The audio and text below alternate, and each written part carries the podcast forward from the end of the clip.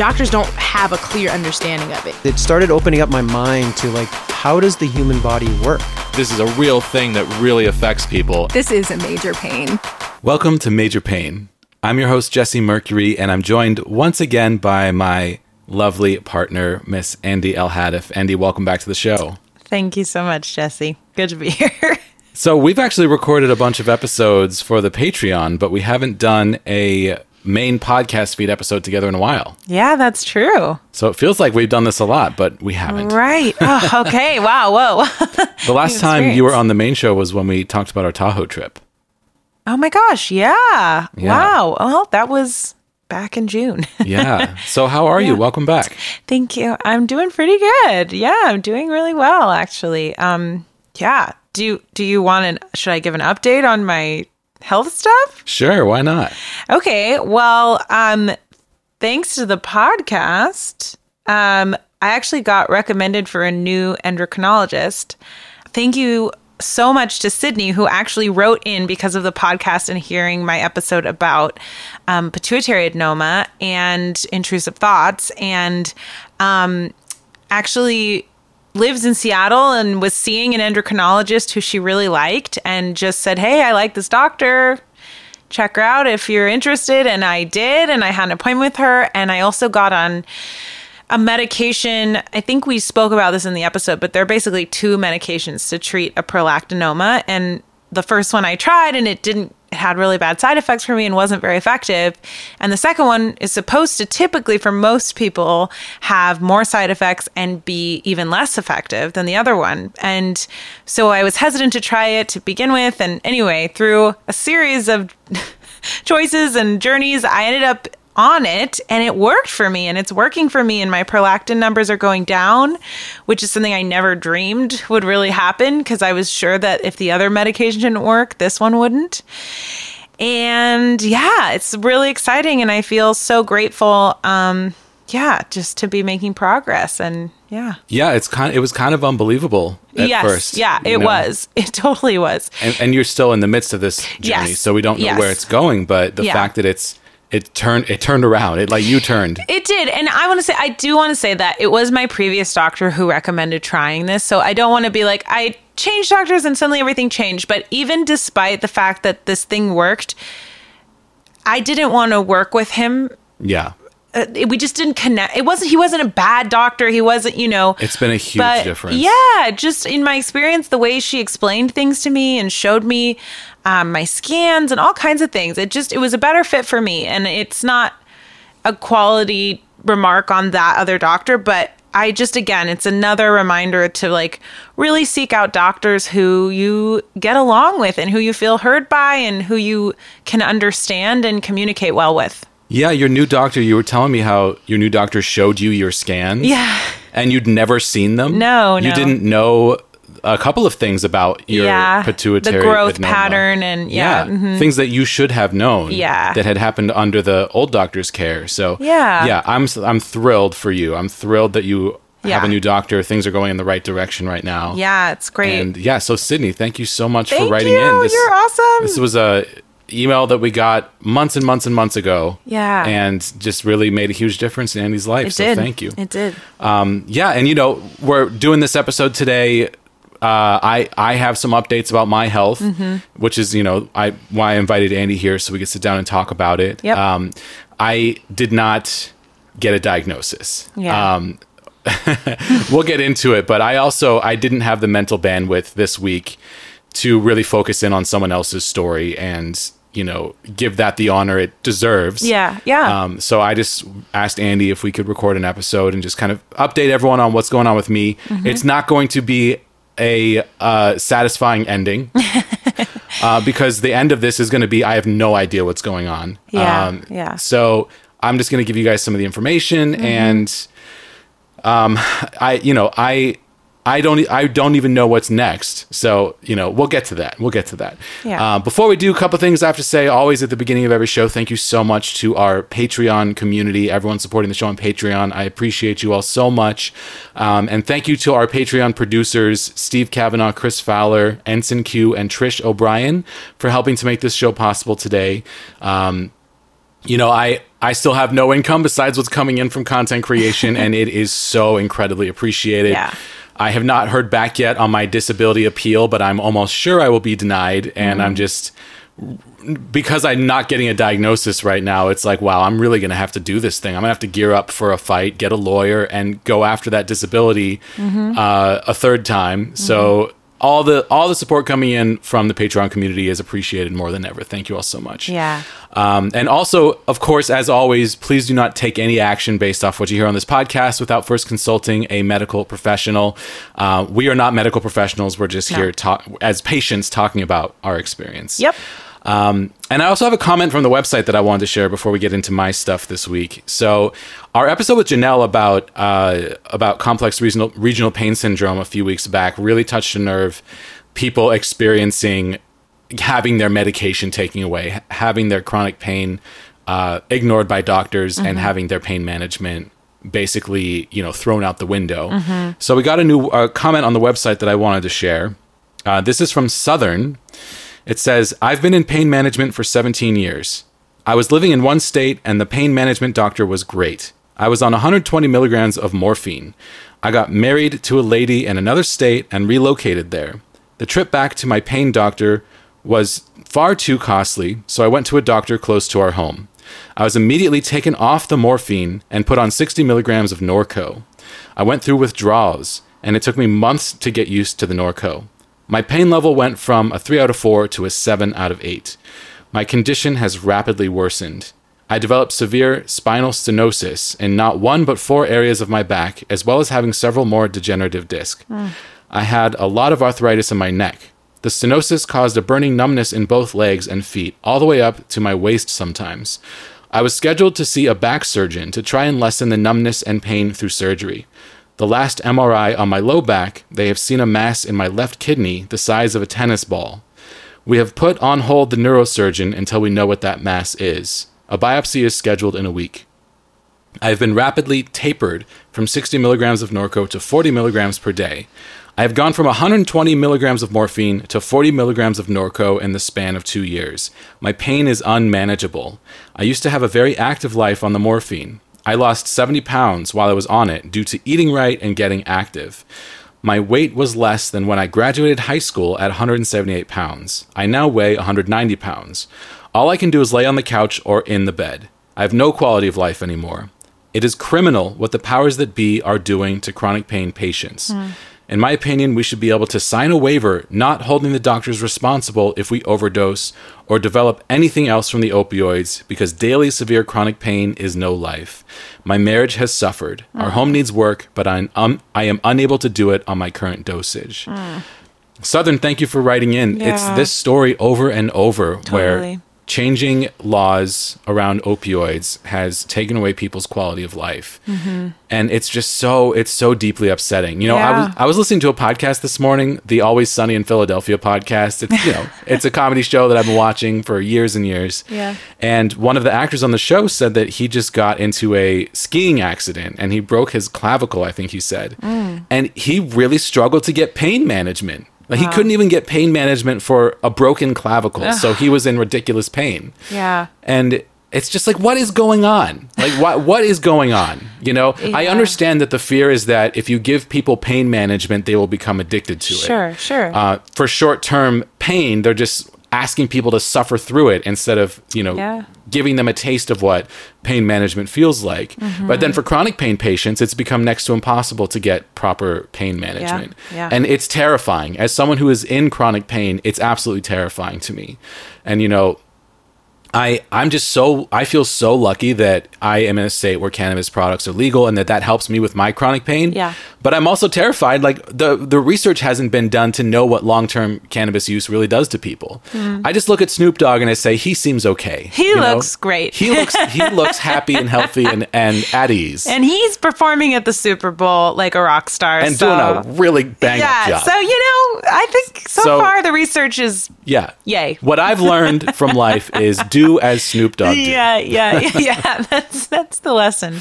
Yeah. Absolutely. At, at least when it comes to uh, cannabis use. Yeah, yeah, sure, sure, sure. Anyway, um, it's very upsetting, and Yeah. Yeah. I I just you know it's it, we don't need another thing to worry about. No. We don't need to we don't need to be fighting against doctors all the time just trying to get pain management. Yeah. Yeah. Um, it's a it's a horrible thing, and I will continue to share stories of people whose lives have been affected because Yeah. you know I, I, it's not that I'm saying that I have the answers; it's that I'm saying that what we have done is wrong.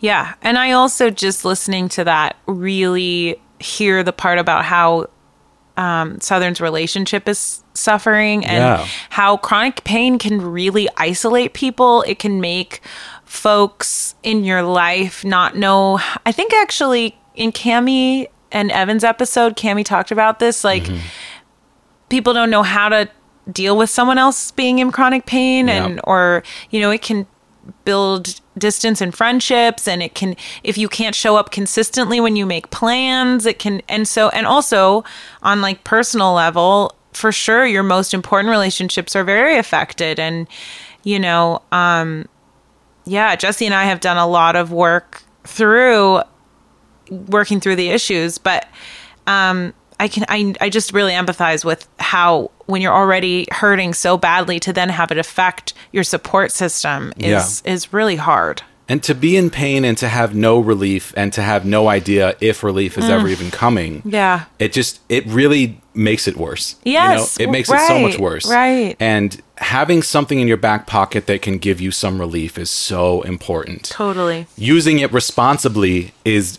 equally as important. yeah But we need to at least have the option of using it responsibly. Yes, You know? yes. Not having the option to even try is is so incredibly deflating for someone who's in chronic pain. yeah yeah You know, I yeah, I just I it really it really bothers me. It really bothers me. And Totally. it it's something that I'm hearing more and more and more. Mm. It's just this problem has gotten so much worse Mm-hmm. uh, because the the response to the opioid epidemic is to take all of it away from anyone who needs it. And that is Yeah. just so such a backwards way of doing it. absolutely Um, and you know, I I felt the difference over and over about how sometimes you're in so much pain you can't function, and then Mm-hmm. if you have pain management, either through you know, I, I used to take tramadol, and then I switched to cannabis.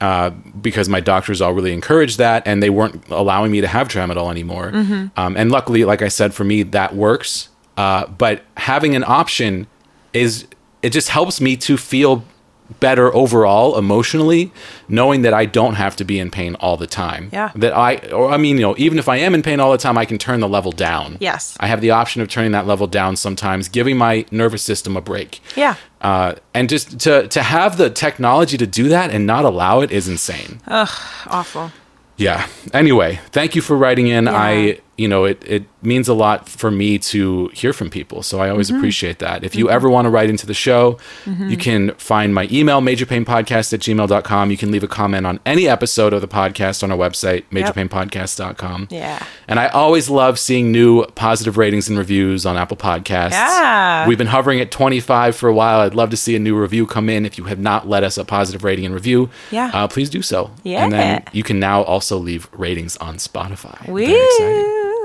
Woo. Yeah. Um, I got access to new analytics about the podcast Hmm. this week, and like 45% of our listenership is on iTunes. Hmm.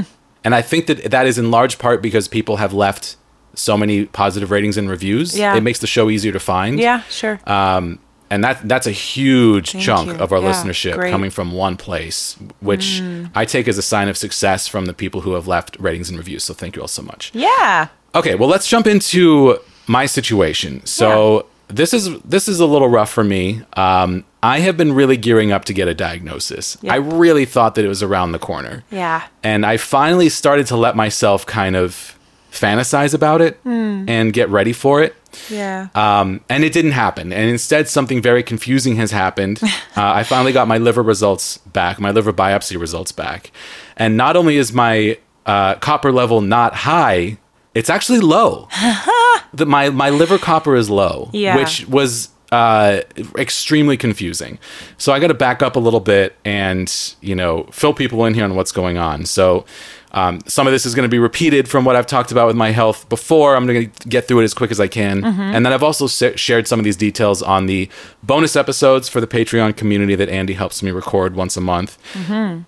So about a year ago, I saw a rheumatologist who discovered that my copper levels and my ceruloplasmin were both low.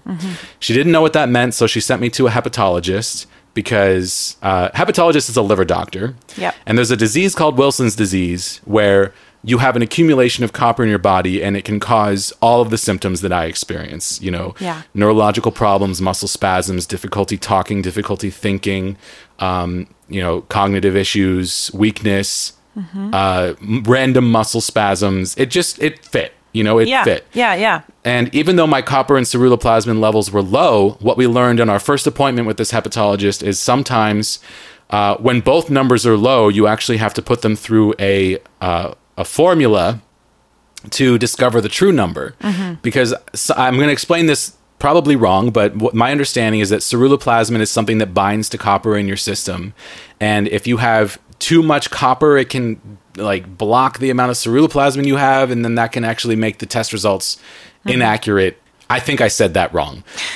we also have learned since then that the the formula, the equation that my doctor used, she made a mistake. Right. Initially, Yeah. we were in the beginning of this journey thinking it was based on the formula that your copper was high. Yeah. She basically told me like you have three of the four markers of Wilson's uh-huh. disease. Uh-huh. You have um, abnormal ceruloplasmin. Yeah. Um, and then through her formula, she said you have high copper. Yep. You have neurological symptoms. Yeah. We need to find a fourth criteria. Right. Uh, so I went through this whole rigmarole where first I had my eyes checked because Yeah. Wilson's disease can often leave copper deposits in your eyes. I did not have that. Mm-hmm. That took months because I had to. Um, actually, that that part only took like a month. I'm lying. The thing that took months was that I then had to do a urine test. Yes. Where you collect your urine for 24 hours and you take a chelator. A chelator is something that binds to. Uh, binds to things in your body like binds to copper and helps you to flush it out Yeah. so I it's called penicillamine. It's related to penicillin. We thought my whole life that I was allergic to penicillin. Uh-huh. So I couldn't do this test until I went to an allergist Yeah. to have my penicillin allergy tested. Yes. Discovered that I'm not allergic to penicillin. Not anymore. so oh, yeah. Uh, Or I don't know. People often that's a good thing to know is that Yeah. people often grow out of their penicillin allergies. Yes, absolutely. Mm-hmm. And it took months to get in with this allergist. My hepatologist told me that she would reach out to the allergist and ask to have the appointment mo- moved up. Never did it, so Yeah. that didn't happen. We waited months. Yeah. I do the penicillamine challenge, and my urinary copper output spikes. Yeah. So I, I had done a 24 hour urine collection to check for copper uh, a long time ago, like at the beginning of this journey with the copper stuff, and it was less than 5 It was extremely low. Yeah. And then when, with the penicillamine, it jumped up to like 850. Yeah. So the the confusing thing is that uh, the range for Wilson's disease is like 600 to I think like 2500. Yeah, it's really huge. So I was at the low end of the Wilson's disease range, but the range for normal people Yeah. is like 50 to a, to 800 or something. You were in also in the normal range. You were So in both. I was at the high you were end in of that the like normal Venn range. diagram Yeah. moment. so we did this test and I saw that my copper had spiked from the urine and I was like, "Oh my god, I think this is it." Yeah. That's the fourth criteria. Yeah. That's 4. If my uh, urinary copper goes up with penicillamine, that's the fourth criteria. And I Yeah. like I, Andy and I like we were in the car when I got this test result and I just started crying. I, I thought know. like this is Yeah. it. Yeah. Um, so I reached out to the doctor. I say, "What's next?" And she says, "Well, I'm not convinced your copper is high. Um, I'm going to send your results to a specialist and see what he thinks." And then she sent. Uh, she forwarded me the email that she sent to this specialist, and it was really confusing Yeah. because it said something like, "This guy thinks his copper is high, but I don't think so." I was Yeah. like, "What?" yeah. It's And it's like, and it also said like, we I, think it's high because you've been telling us. yeah, it also said I originally thought his copper was high, but I miscalculated. Right. Mm-hmm. And this is the first time I ever heard about that. And I think that she might have sent this to me accidentally. Sure. Because that's what it felt like. yeah. Um, But so then I asked her about it at my next appointment. I'm like, so what's the deal here? Like, was there a miscalculation? She's like, yes, I miscalculated your numbers. Mm-hmm. Your blood copper is actually normal. Uh, your ceruloplasmin is low. Your urinary copper started too low, but now looks like it jumped. But Yeah. that is inconclusive. Yeah. um, and you know we basically we we still only have three criteria Mm-hmm. because one of them was a miscalculation so we needed a fourth again so i had to do a liver biopsy Um, And I'm like, you know what? It's okay. The miscalculation is okay because it got us to the point where we needed to do a liver biopsy. Yeah. It would have happened that way anyway. Right. Maybe we lost a few months along the way. Sure. But it's overall, it's like it didn't really change the shape of my journey. It just Right. kind of made it more confusing. Yeah. So we did the liver biopsy. Well, and in the meantime of the before the liver biopsy, you started taking zinc. right. preemptively, Right. I also forgot to mention that I also did genetic testing, which came back negative. Yeah. And I've seen result. I've seen several things online. I don't know what the real number is, but I think that genetic testing is pretty damn accurate. Yeah. So to to not to have Wilson's disease and not have the genetic marker Yeah. seems extremely unlikely. Sure. But pos- like there's a small percentage chance that it's possible. Sure, sure.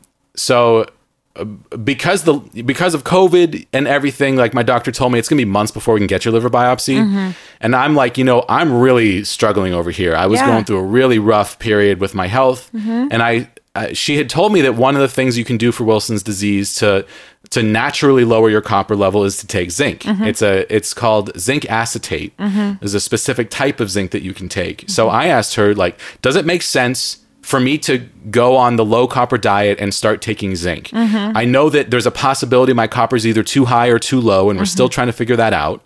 Um, you know, because that's something that we've been talking about the whole time. It could either be too high or too low Mm-hmm. because the original tests showed it too low. So we're trying to figure out is that accurate? Right. And we need more criteria to figure that out. right. And she said that the low copper diet and the zinc should not be powerful enough to Yeah. make me much worse Yeah. or, or really even to help that much. But if I wanted to try it, it was something to do while waiting for the liver biopsy. Right, but it wouldn't affect the results or anything Right. like that. Yeah. So I tried it. I started the zinc and I went on the low copper diet, and I felt so much better. Mm-hmm. Yeah. So much better. It was kind of insane. It was. Yeah. Like I was walking more and my energy was up and I could think clearer. Mm-hmm. Yep. So much was better. Um, so again, I'm like, wow, we found the answer. Yeah. You know, like Yeah. taking the thing for the copper is making me feel better. So this must be it. yeah. Yeah. And then and then I, you know, I kept calling. I'm like, why am I not getting this biopsy scheduled? Yeah. So I finally called back and got the number to call the biopsy people directly and got scheduled for the week Mm-hmm. Right after. away. Yeah. it Yeah. was crazy. Like they, they just hadn't called me yet because that's how the hospital system I works. guess. Yeah. So I got in for biopsy a week later and I'm Mm-hmm. like, okay, perfect. I'm going to go off the zinc, go off the low copper diet Yep. And prep for the biopsy. Yep. When I mentioned on the podcast that I had biopsy prep to do, that's what I was referring to. Mm-hmm. I, I was not comfortable sharing on the podcast that I was doing something that was making me feel better because that can some it's happened to me over and over where I will try something new and I will feel so much better, but then my body will adapt and I will go back to Yep. baseline. Yep. Um, so I was worried that that was going to happen, and it's why I didn't share it. And that is what happened. Mm-hmm. So I'm glad I didn't share it until I had the context. Totally. But I got so much worse off of the zinc Yeah. and off the low copper diet, prepping for the biopsy. Yep. Um, did the biopsy and Mm-hmm. had a really slow recovery from it. Went back on the zinc, back on the low copper diet, and did not get better Yeah. the way that I was before. I Yeah. did not feel better. Yep. And I'm like, well, I just had this biopsy. They just stabbed my liver. um, you know, I was on all these drugs Yeah. while I was doing the liver Right. biopsy. Right. So it makes sense that it's a slow recovery. We got, and then we got the preliminary results back. Mm-hmm. And I still have no idea what they mean. Yeah. Um, and actually, hold on. Let me. I, I have my results here, so I'm going to pull this up and share some of this with you because I do not understand it. Yeah, Jesse was also debating whether he should even record this podcast before understanding these results better, but um like he said, like it, it this was such a big week when we got all the information and it's like it's it's hard to imagine you moving forward with the podcast at this point without giving somewhat of an update, you know. Yeah, I was going to try to wait, but but I'll. The reason I'm not waiting is because I think that this wait is going to be long. Yeah. I think that we will not have any idea what this means for a while. For a while. I think Yeah. that we are actually closing the chapter on this idea of my copper being high. Yeah. And opening a new chapter, Yes. and it could take another year. You know, it could take longer than that. It could take a month. I have no idea, but Yep. but yeah, my brain. I, I like I said at the beginning, I'm having a hard time moving forward Yeah. and I feel like I needed to do this for my own benefit. Totally. So here we are. Yeah. Um, so, okay, I, I- there's so I'm not even going to read the whole thing. I don't understand it, but um, mild patchy lymphohistiocytic portal inflammation. I don't know what that is. Uh, without significant plasma cells or interfa- interface activity, there is focal mild duct- ductular reaction, but no evidence of lymphostatic cholangitis or cholestasis. Um, there's a couple things that are not there. No, uh, there's a type of fibro- fibrosis, granulomas, none of those. Um, so let's see. Negative for this, negative for that. There is iron stain demonstrates increased Kupffer cell staining without significant hepatocyte accumulation. And I'm like, what does any of this mean? Yeah. So then it, it kind of summarizes. Overall, the findings are nonspecific, but could be suggestive of a mild hepatic pattern of injury. The differential includes drug, injury, and infection. Um, it says the iron accumulation in Kupffer cells is suggestive of secondary iron over- overload. Uh, there is no fatty change typical of Wilson's disease, although that can have many different uh, histological histologic appearance. And then it says, you know, per clinician request, we're sending this out for copper quantification to further evaluate for Wilson's disease. Um, and then it took a couple more weeks to get the final result from the copper quantification, which says that uh, the liver tissue has 11 micrograms of copper. Um, I think MCG slash G's. I think that's micrograms. I actually don't know. It's 11. The number's 11. And I looked it up. The normal range is 15 to 50. Mm-hmm. And the Wilson's range is like 250. So definitively, I, my liver is not copper overloaded. If anything, it's slightly low. Right.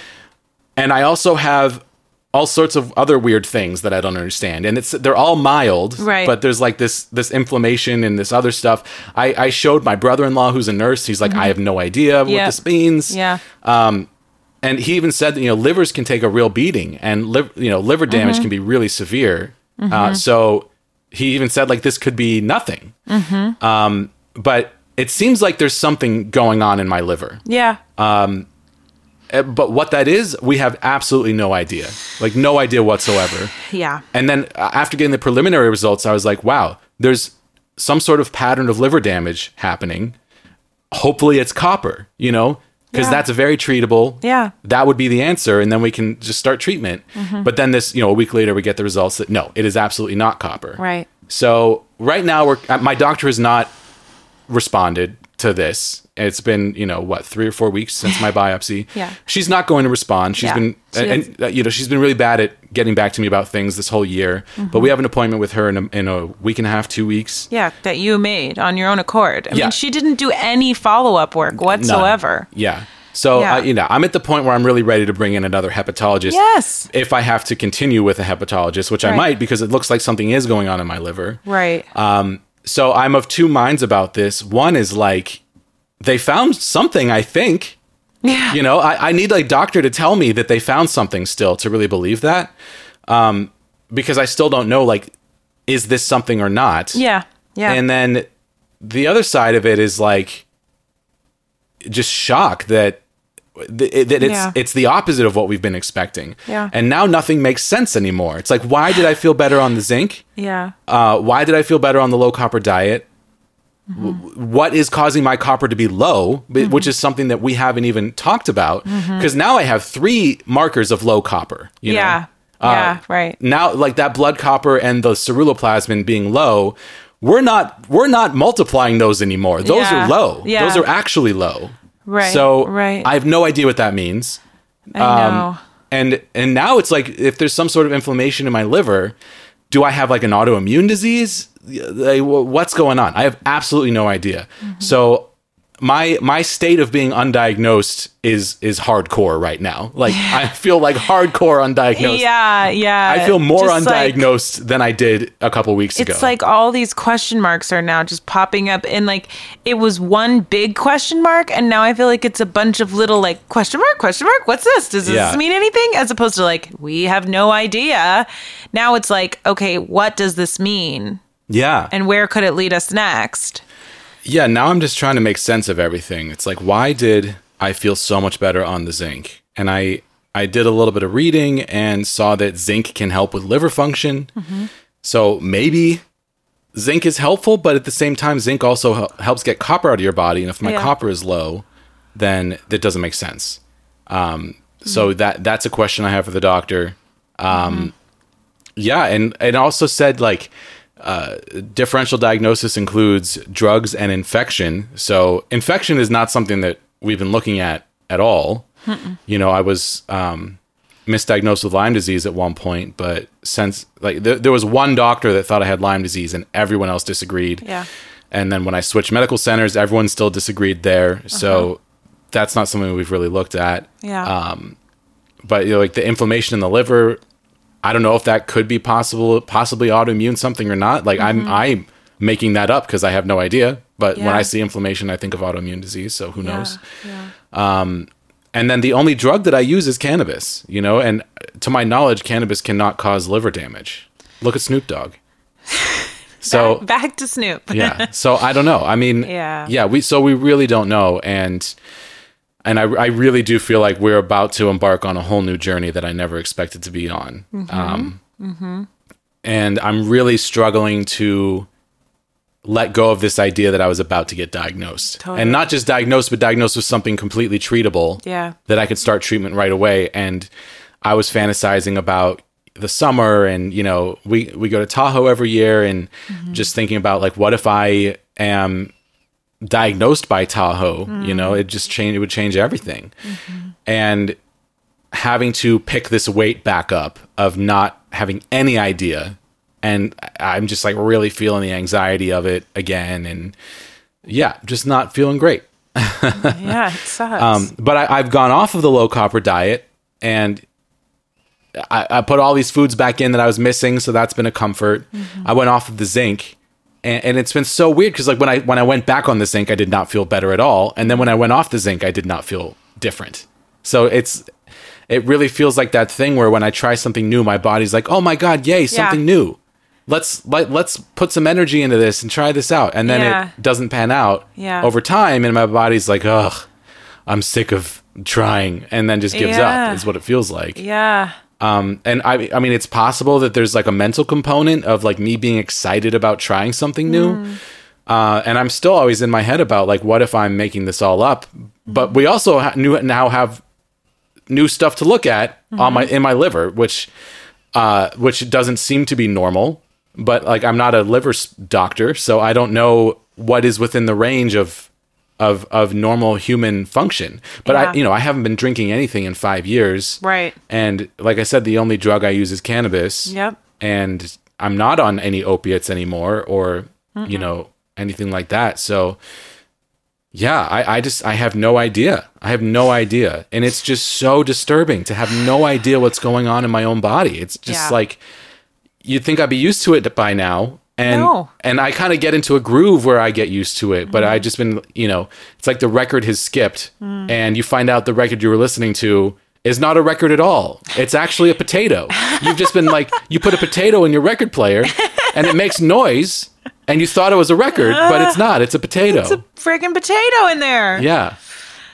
It sucks. It just really sucks. Yeah. I like I, I I there's no two ways about it, you know? Um like of course we are going to keep looking and of course like it's good in some ways that we have some more information although we don't know how good that is or how not, you know, it's like but ultimately yeah, it just kind of sucks. And that's like, I don't know, something Jesse and I have been working on is how to support each other through distress. And Jesse's really good. Like, he knows exactly what I need when I feel those things. And I'm still learning what Jesse needs. And a big part of what he needs is just to, like, he needs not to have it be made better or like to see the bright side or you know like because you'll get there you're not someone who wallows really but you need a moment to be like yeah this really sucks and yeah it's so disappointing and it's so hard to think that you it's so uh, actually on the day we found out i was listening to this meditation about disappointment after we found out because I was just trying to work through my own feelings about it and how I really, I mean, that's the other thing is like, I really don't want your health journey to be about me.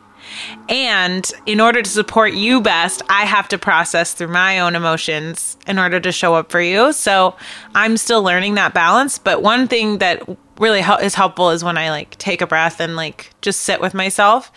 And I put on this meditation about disappointment, and it was talking about how when we're disappointed, we're often like living in a future that we had a vision about that didn't come true or wasn't mm-hmm. and that you know being in the present moment is a really good tool to help solve disappointment. But the problem with that is that like when the present moment is still so uncertain and you're still in so much chronic pain and you know that's really hard. And um yeah i think I think I actually went down the road of what if you got a diagnosis a little less than you this time. Um, I don't know why, but maybe because I wanted to give you the space to do that. And I think like I wanted to balance maybe, or I don't know. I'm not sure, but Yeah, because I usually don't do that. exactly. And, I do. I just Yeah. couldn't help it this time. I just I thought this was it. I really did. You know, like I it really felt like the rug got pulled out from under me because my intuition all along has been that this was it. Like the first time that my copper numbers came back abnormal, I'm like, "Oh my god, finally. Mm. Finally we found it." But it could it could be like, we still have no idea what that means. Yeah. A- a year later Yeah. and they're not off by that much you know like and, and and i don't understand how my copper could be low and my urinary output could be high with the penicillamine that makes no sense to me um and i my doctor has not been able to provide me any answers and we have not talked to her since these results came back but i'm really i don't have any trust in this relationship with this doctor Yeah. you know i i love my primary care doctor and Yeah. um, I have so much trust in him, and that's an amazing feeling.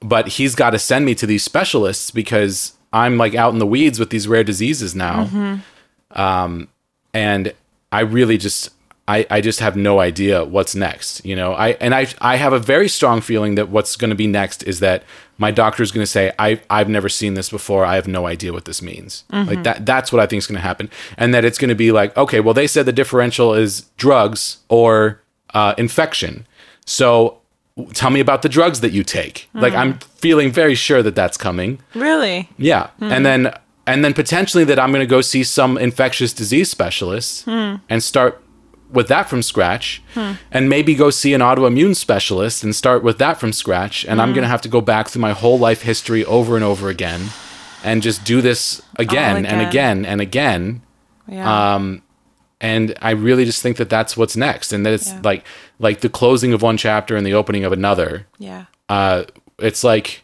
it's like you finish the Lord of the Rings, and all of a sudden you get to the scouring of the Shire, and you're like, "There's a lot of book left here. I thought this story was over." Um, and Yeah. that's why they cut it out of the movie because you don't need it. Yeah. You know, we're I'm I'm now in the scouring of the Shire. I Yeah, hope. you're ready. You're ready. Yeah. For your towards the ending chapter. I Yeah. hope, but we don't even know. Like I could We be, don't know. I could be in chapter two of twelve Right. and Well- have no idea. Like I have no idea where I am in this journey. Yeah, and what's hard about this one, and I think why it totally makes sense that you invested more in this being true, is because for so long we've been looking for this smoking gun, and Yeah. all the test results come back, and there's nothing irregular in the test results. So it's like, okay, maybe it's this, maybe it could be this, but finally there were test results that was like, oh, oh my gosh. Here's the smoking gun. Yeah. And now it's that freaking potato. It's like a smoking potato. It's like Yeah. maybe this thing is something that's been off in your body, but maybe it's still not the answer. Or maybe it's, you Or, know, or it's, a like- byproduct of something else. Yeah, or a Yeah. byproduct of you trying to treat for a disease you don't know you if what it is, you know? Yeah. I mean, I think about all of those supplements you took with that naturopath Oh, and God. like I I think And the, of the year of antibiotics for the Lyme disease. Yes, and and then you know you you did go on that iron. You know there was a thing about iron, iron in your liver. yeah. and so you know I mean I think that there's so many factors that could be leading to that, or it could be something that's a clue to the to get to the bottom of what the root of this is. Yeah. and how do you know? You have to have a doctor that's willing to like look into it and and at least check things off the list of like yeah no it's not this infectious disease or yeah no it's not this um autoimmune thing or Yeah. whatever And in my experience, 99.9% of doctors are not willing to do that. right It, they're just not willing. It's just like, oh, you got a weird thing. This isn't my area. Yeah. You know, I, I don't know what to do. And yeah when when it's no one's area, what am I supposed to do? Mm-hmm. You know, like that's how I feel over and over. And I finally felt like I was in someone's area Yeah. with this copper thing. Yeah, you know, right, like I had a specialist who was telling me stuff that I'd never heard before, and Mm-hmm. we were doing tests, and it seemed like she knew what was going on. Uh, but it's just all kind of falling apart. And not only that, but to find out that like one of the one of the main points of evidence that we were holding on to was a miscalculation was a little rough too. So, uh, like I said, I, I don't have trust in this doctor anymore. So, I, you know, e- even if there is a problem with my liver, I still want to try to get another hepatologist. Yeah. just to get someone else on board. Well, and ideally to get the process going a little bit faster. Like, yeah, we are yeah i it, it just takes so long to discover nothing yeah, and that is really infuriating Yeah. and yeah it's and like the the lesson of patience and the like it's just it's really exhausting. It's really hard. And and i'll say like for me i still i'm still really excited about the things we can do and the, like our lives and this summer and everything not having a diagnosis. Like i know those things can be wonderful and i'm so excited then to do them with you in whatever way that can look but it's hard not to like envision like you were saying like a way that it can look when when these Yeah. like things are being dangled in front of you you especially know when I just had a taste of feeling better when I first went on the zinc. i know which I is the know, other thing is just so I confusing because. I don't I don't think that I can fake that. You know, like I don't think that there's anything that I can do mentally that will change that. Like I I you know, I have been in great mental space and not felt good and been in a horrible mental space and felt great, fine yeah Yeah, like it just goes up and down so much. It just feels so outside of my control. I know. And I just want to be able to take something that makes me feel better consistently. yeah And it's still possible that there is something to it, like the like zinc helps with liver function or something. Which Sure. I looked up, and that apparently is true. But according to the internet, uh, everything helps with everything and hurts everything. So who knows what's true? You know, like it's Yeah. just you know this is why this is why I don't think it's a great idea to to you know research your own stuff too heavily yeah uh, because like when I try to find out like can cannabis hurt your liver, Mm. I found articles that say yes and no. Mm-hmm. So I, I and how am I supposed to know which one is right? yeah There's you know, um, it's just like real. It's just maddening. So I I'm at the point where it's like okay. The good news here is that there seems to be something on the test this time, hmm. which is still kind of novel for me, you know? Hmm. Like this copper thing for the past year has been slightly off and we've been trying to track it down. But this liver thing is like, okay, well, this is off in a, in a new way and this is strange. Mm-hmm. And, you know, for, for the doctors that listen to the show, I'm thinking of Summer here. or if, you know, anyone with like, or like India, anyone with medical training, um, if what I said about what I got on my results makes sense to you, please reach out to me and let me know. Um, although, like I said, I'm about to see my doctor soon, but you know, a- any information that I can be armed with for that appointment would be Yeah. good. Of like, what specialists do I need to go to now? You know, and then I also now I have this feeling that I've never had before that like there's a bit of a ticking time bomb living inside of my body, you know, and luckily all of this is mild. Like Yeah. the, the liver damage that they found is mild, mm-hmm. but it is not it is not a good thing to find out that you have a, a potential pattern of liver damage going mm-hmm, on mm-hmm. for for no known reason. Yeah. You know, like Yeah. that's really disturbing me and I'm I'm that is not sitting well. And I, I've had this burning feeling at the top of my stomach for at least a year and a half, I'd say. And I, I saw a gastroenterologist for it. They thought it might be, you know, uh, what's it called? Acid reflux? Acid reflux. Tried every medication you can for that, made no difference. Mm-hmm. And then when I was on the table for the liver biopsy and they start feeling around my liver to put the needle in, it's right where I've had this burning Mm-hmm. feeling for like a year and a half. I'm like, that's where my liver is? Are you serious? I've been pointing to that and saying this hurts Yeah. for a year and a half, and everyone's like, oh well, let's let's uh, check your acid reflux. Yeah. And I looked that up as well, and you know, I, I don't know if this is something you should look up or not, but it does it does say that like oftentimes. Uh, well, the liver has no pain receptors in it, Mm-hmm. but if you have like inflammation around the liver or anything like that, it can cause a burning sensation in the front, middle, upper stomach, right below the rib cage, exactly where I've been having this pain. Hmm. And then also like my my ALT and my calcium have been climbing very slightly. It's like right in the yellow now. It went from the green to the yellow. It's a little high. And ALT I, I think is a uh, liver enzyme. They can be indicative of yeah. uh, liver damage. Right. And mine is very very slightly elevated, Right. but it that changed recently. So it's like Yeah. something seems to be going on in my liver now. Yeah. And it it's like okay now we're seeing something but there's still nothing being done there's still no action being taken Mm-hmm. i'm still just like waiting with this thing potentially breaking down it's like do i have to go into liver failure for you people to do something Mm-hmm. you know it, like that feeling is just so upsetting so i'm obviously not in the best place this week like Yeah. i i've i do a pretty good job of keeping a lid on my impatience and my fear Mm-hmm. and my stress around my health situation but I can't do that all the time, No. especially when I don't feel like I have any support Yeah. uh, medically. Right. And you know, I'm really feeling that in this moment, and I'm probably it's probably going to be a couple weeks before that gets alleviated at all when I hear from my doctor. But every other doctor on my team, when I get test results, they read it and write to me. Every single other Yeah. doctor. Yeah, it's insane. Yeah, it's so it's very disturbing to have like one of the most uh, invasive, important tests that I've done to still have no context. Yeah. you know, three weeks after. Yeah, it's not. or it's however not- long it's been. Yeah, it's Um, it's yeah. Yeah. So yeah, Yeah. not in the best place. No. And I wasn't. I, w- I I feel a little bit weird recording this episode because I have no idea what's next. This is like an update of I don't know. Yeah. Uh, but I I really felt like I couldn't do a normal episode of the show this week. I just didn't. I just didn't have it in me. Well, and I think this audience probably really can appreciate the ups and downs of being Yeah. on a chronic health journey and um, chronic pain and chronic health challenges. Like they they it isn't it's not like this little perfect path that leads you directly to your diagnosis and you you know like that part of why this podcast is so necessary is because it isn't straightforward. It isn't simple. It's not a satisfying tiny little bow that you can tie up and tie up and say, and then I was diagnosed and I got better and da da da. That's not everyone's story. And or it's if it is someone's story, all of the journey it takes to get there and all of the knocking on doors and the constant persistence and self advocacy it takes like it's so important to know that that work is being done and it's hard and it sucks and it's worth doing but it's not just it's not a simple path and the medical system has a lot of faults in it.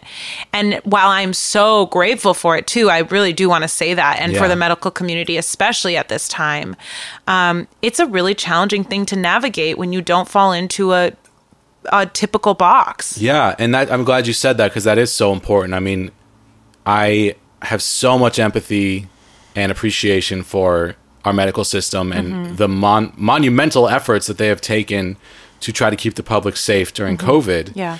and like when I had testicular cancer, I I got I received incredible care. Yeah. it's like when they know what's going on and they know what to do. It's Absolutely. amazing. It is, yeah. It's it's it's like scientific miracles. Yeah, you know. yeah, yeah. But when they don't know what's going on and they don't necessarily believe you because they don't have test results Mm-hmm. and they're busy with other people that make more sense than you do. Yeah. And you're kind of asking a lot of questions and like though there's nothing they can really do for you and they're you're they're kind of getting annoyed.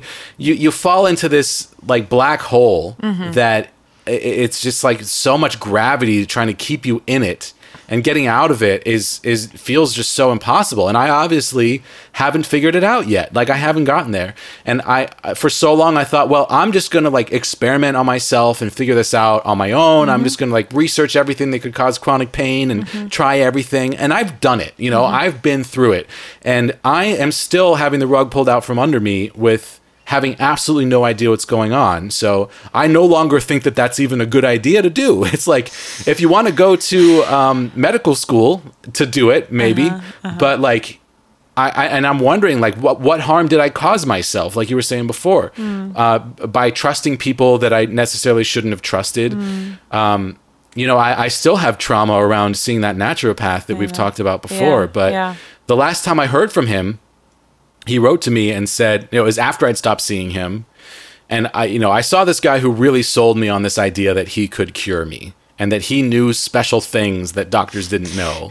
The And- other doctors, yeah. yeah, that that like medical doctors The didn't Western, know. That, yeah, yeah. that there's like secrets that they're keeping, and you know, kind of conspiratorial stuff. bit, yeah. Mm-hmm. And I bought into it for a while, and I really felt like this guy could cure me. Yeah, and well, that was your experience with the medical system too. Was like Exactly, it felt yeah. aligned of like, yeah, they they must be there must be things that are untapped here and secrets that are under the rug because the way Yeah. that they're treating me is so weird. Yeah.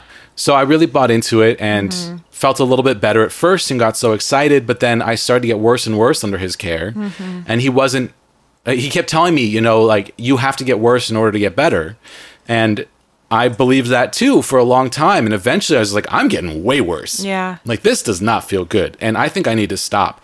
And I started developing some like new symptoms that were not good. And so I finally stopped uh, seeing him. I, that's when I went back to UW Medical Center. Um, well, I went back to traditional medicine, starting over at the UW, and found my primary care. And that's when we mm-hmm. started to finally make some progress. We found this copper issue, mm-hmm. and in the midst of that, I heard from my old naturopath saying, "Hey, I just started seeing someone who has a copper overload, and it got me mm-hmm. thinking about you, and that you might have Wilson's disease, and you should start taking zinc." Mm. Like that's the last thing I heard from him. And I was like, "Oh man, did he like pull it out at the like, Yeah. after it was over? Yeah. Did he finally figure me out?" Yeah. Um, and that's been on the back of my mind. But now it's like, no, your copper's low. Yeah. You don't have Wilson's disease. I know. at all. Yeah. And and what's wrong with you? No idea. But Yeah. uh, now it's like, okay, everything that this naturopath ever told me was wrong, Mm-hmm. and I put so much trust in him. Mm-hmm. Yeah. You know, I put my life in his hands. Mm-hmm. and he just made me worse. So.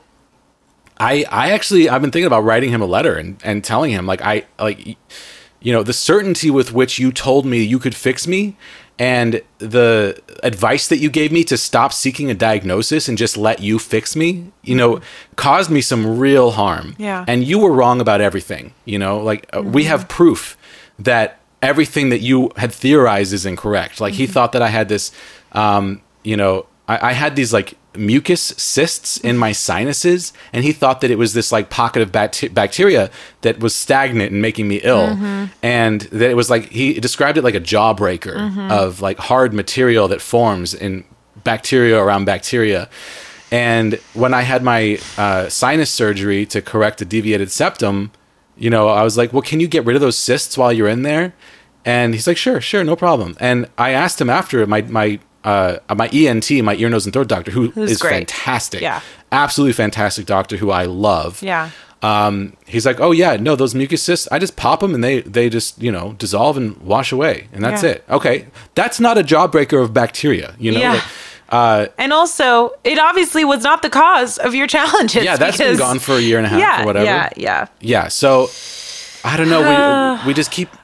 We just keep going. You We know, we keep, keep going. going, yeah. I guess that's the message of this. Like, I, I, Yeah. Mm. I want this podcast to be hopeful, and in moments where your health is out of your control and it is failing you, it is very hard to be hopeful. Yeah. But I, but I will keep going. You know, I will keep trying, and that's Yeah. Mm-hmm. the best I got today. Is that I'm not going to give up.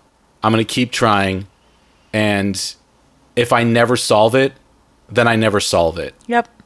And I will be as happy as I can be and live the best life I can. And I'm going to keep trying. And that's all I got this week. And that's perfect. Yeah. Yeah.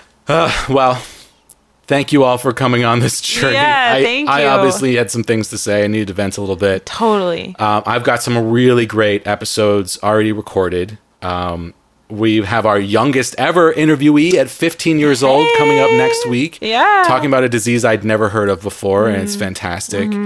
Uh, I got a, you know, people reaching out to me wanting to come on the show. I just heard from someone new today. I've got several more lined up. So, Yeah. you know, whatever else is going on, this show is a source of comfort and joy for me, and I hope it is the same for you. Yeah. And let's keep it going. Let's keep it going. Yeah. Absolutely. All right, y'all. Well, thank you so much for listening. Ah, and thank you. Andy, for joining me. My pleasure. I didn't ask you any questions this time. I'm sorry. oh my gosh. No, I mean, you didn't need to. I, I, you know, I really appreciate you being open and willing to talk about what you're going through right now because it isn't easy and it's not simple and it's not this like, woo, here we go. This is a easy thing to talk about. And so just to trust me enough to to join you in this conversation is really wonderful. Well, I trust you with everything except for interpreting my liver biopsy results. Thank you. I don't want I don't want to have to do that. Literally everything else. Yeah. I trust you. Thank you. The most. Thank and uh, you know, and we just got back from visiting my family, which Yeah. was fantastic. I got this Yeah. news when I was surrounded by family, and it Yeah. was, you know, it was good to be with them, and you know, Totally. we had a really great trip. We did. Um, and yeah, like I said earlier, I, I normally don't like to solicit advice on my own journey Yeah. because normally the advice I get is completely inapplicable and drives me crazy. Yeah. But if you have a medical degree and what I said about my results makes sense to you, yeah. please let me know if you have any thoughts, um, any ideas about what I should do next because I'm just swimming in, you know, murky water at this point. And if you know anything medically about how cannabis affects the liver, I'm trying to figure that out, you know. uh, yeah, I mean, this is a moment where I could use a little help and support. So, Yeah. yeah, write to me, majorpainpodcast at gmail.com. Yeah. And also, if you do like listening to conversations between Jesse and I, or you have any topics or questions you want us to specifically speak on, um, that's what we do once a month on Yeah. uh, the Patreon podcast. Um, and you can be a Patreon member for as little as $2 a month. Uh, No pressure. If it's if that is not something that's feasible for you, absolutely. This is not like trying to hard sell you on anything. Just wanted to mention it if you enjoy these types of conversations. Yeah, we, Um, we have a lot of fun on the Patreon chats. Yeah, it's Yeah, really great, sure. and and I have a lot of fun engaging with the community and and hearing what people ha- are questioning about or interested in hearing about. So, um, yeah, it's been really wonderful. I just feel really grateful for this community as well. Absolutely. Well, thank you all so much for listening. and we'll just keep on going. Yeah, we are. All we right. can. Well, we'll see you all next week. Bye. Thanks for listening to this episode of Major Pain. I'm Jesse Mercury, your host and the producer of this podcast. Artwork by Egg Salad Salad.